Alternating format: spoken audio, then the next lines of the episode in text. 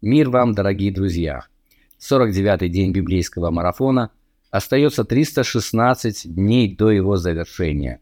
С вами Игорь Егорев, и сегодня в Ветхом Завете мы читаем книгу Левит, главы 26 и 27, а также 49 Псалом. А в Новом Завете вторую главу Евангелия от Марка.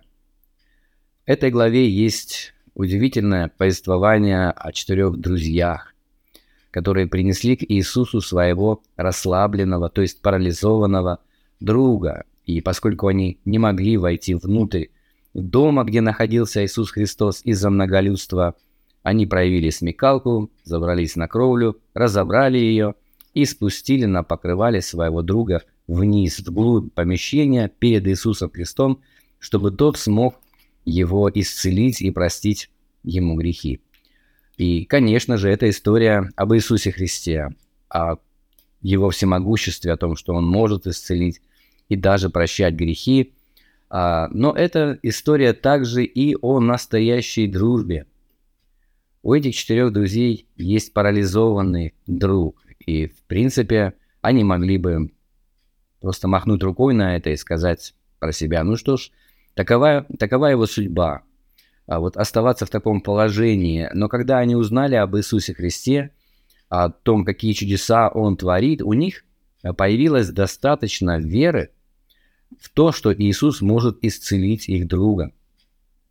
И они не остаются безучастными к его судьбе. А, не могут просто упустить такой шанс. И они берут своего друга, вот что значит настоящие друзья, и несут его на покрывале туда, где Иисус находится – и подойдя к этому зданию, они, очевидно, попробовали туда проникнуть, но у них не получилось. Возможно, по одному они еще как-то бы и смогли туда протиснуться, как-то бочком, но все вместе, вчетвером, да еще и неся на постели парализованного друга, это было невозможно. И здесь тоже был такой хороший момент, просто развести рука, руки и сказать, ну, мы ничего не смогли, мы пробовали, э, но, к сожалению, это оказалось невозможным. Нет, кому-то в голову пришла замечательная идея. И заметьте, идея действительно была замечательная. А, кто-то проявил смекалку, не останавливается перед трудностями. А что если мы заберемся на кровлю, мы сможем ее разобрать, и тогда мы спустим друга прямо туда, внутрь этого помещения.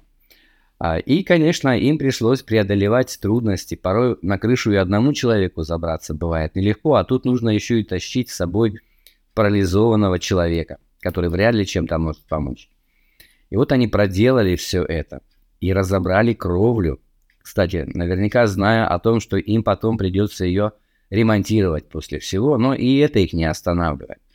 В конечном счете им все-таки удается совершить свой план, и они не остаются разочарованными, потому что Иисус, кстати, как написано, видя веру их, даже не веру этого парализованного, а видя веру его друзей, исцеляет его. И по сути этот человек получает новую жизнь, совершенно новую. Теперь он может ходить, мы читаем о том, что он взял свою постель и пошел. Но и к тому же еще Иисус прощает ему грехи. И мы из этой истории понимаем, что у Иисуса есть такое право, есть такая власть прощать грехи. Поэтому для меня эта история о дружбе, о настоящих друзьях, которые не останавливаются ни перед чем, а, чтобы помочь своему другу. Хотели бы вы, чтобы у вас были такие друзья? А, а еще лучший вопрос. Хотите ли вы быть такими же друзьями, как вот эти четверо? Есть ли у вас кто-то, кого вы можете привести к Иисусу Христу для того, чтобы Он даровал исцеление, духовное исцеление и простил грехи. Если таковые есть, и сейчас я обращаюсь, конечно же, к христианам, проявите волю, проявите смекалку, сделайте все, что от вас зависит, чтобы произошла эта встреча вашего друга, ваших друзей с Иисусом Христом.